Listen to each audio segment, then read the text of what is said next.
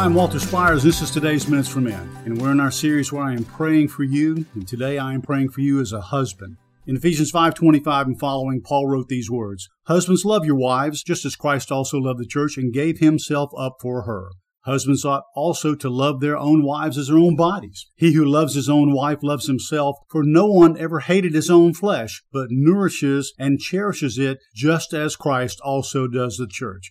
Father God, I'm praying for every man out there who is a husband that he would take these words to heart that we would know that our role as husbands is to love our wives, to give ourselves up for her, just as Christ did the church, to nourish and cherish her as that weaker vessel and that gift from the Lord that she is. And Lord, I pray that where there needs to be healing and restoration, where men need to seek forgiveness of their wives for failing in this as we have done so many times, God, I pray that you would break and humble hearts of men right now listening to me to go and do that before this day comes to an end. For Christ's sake, amen.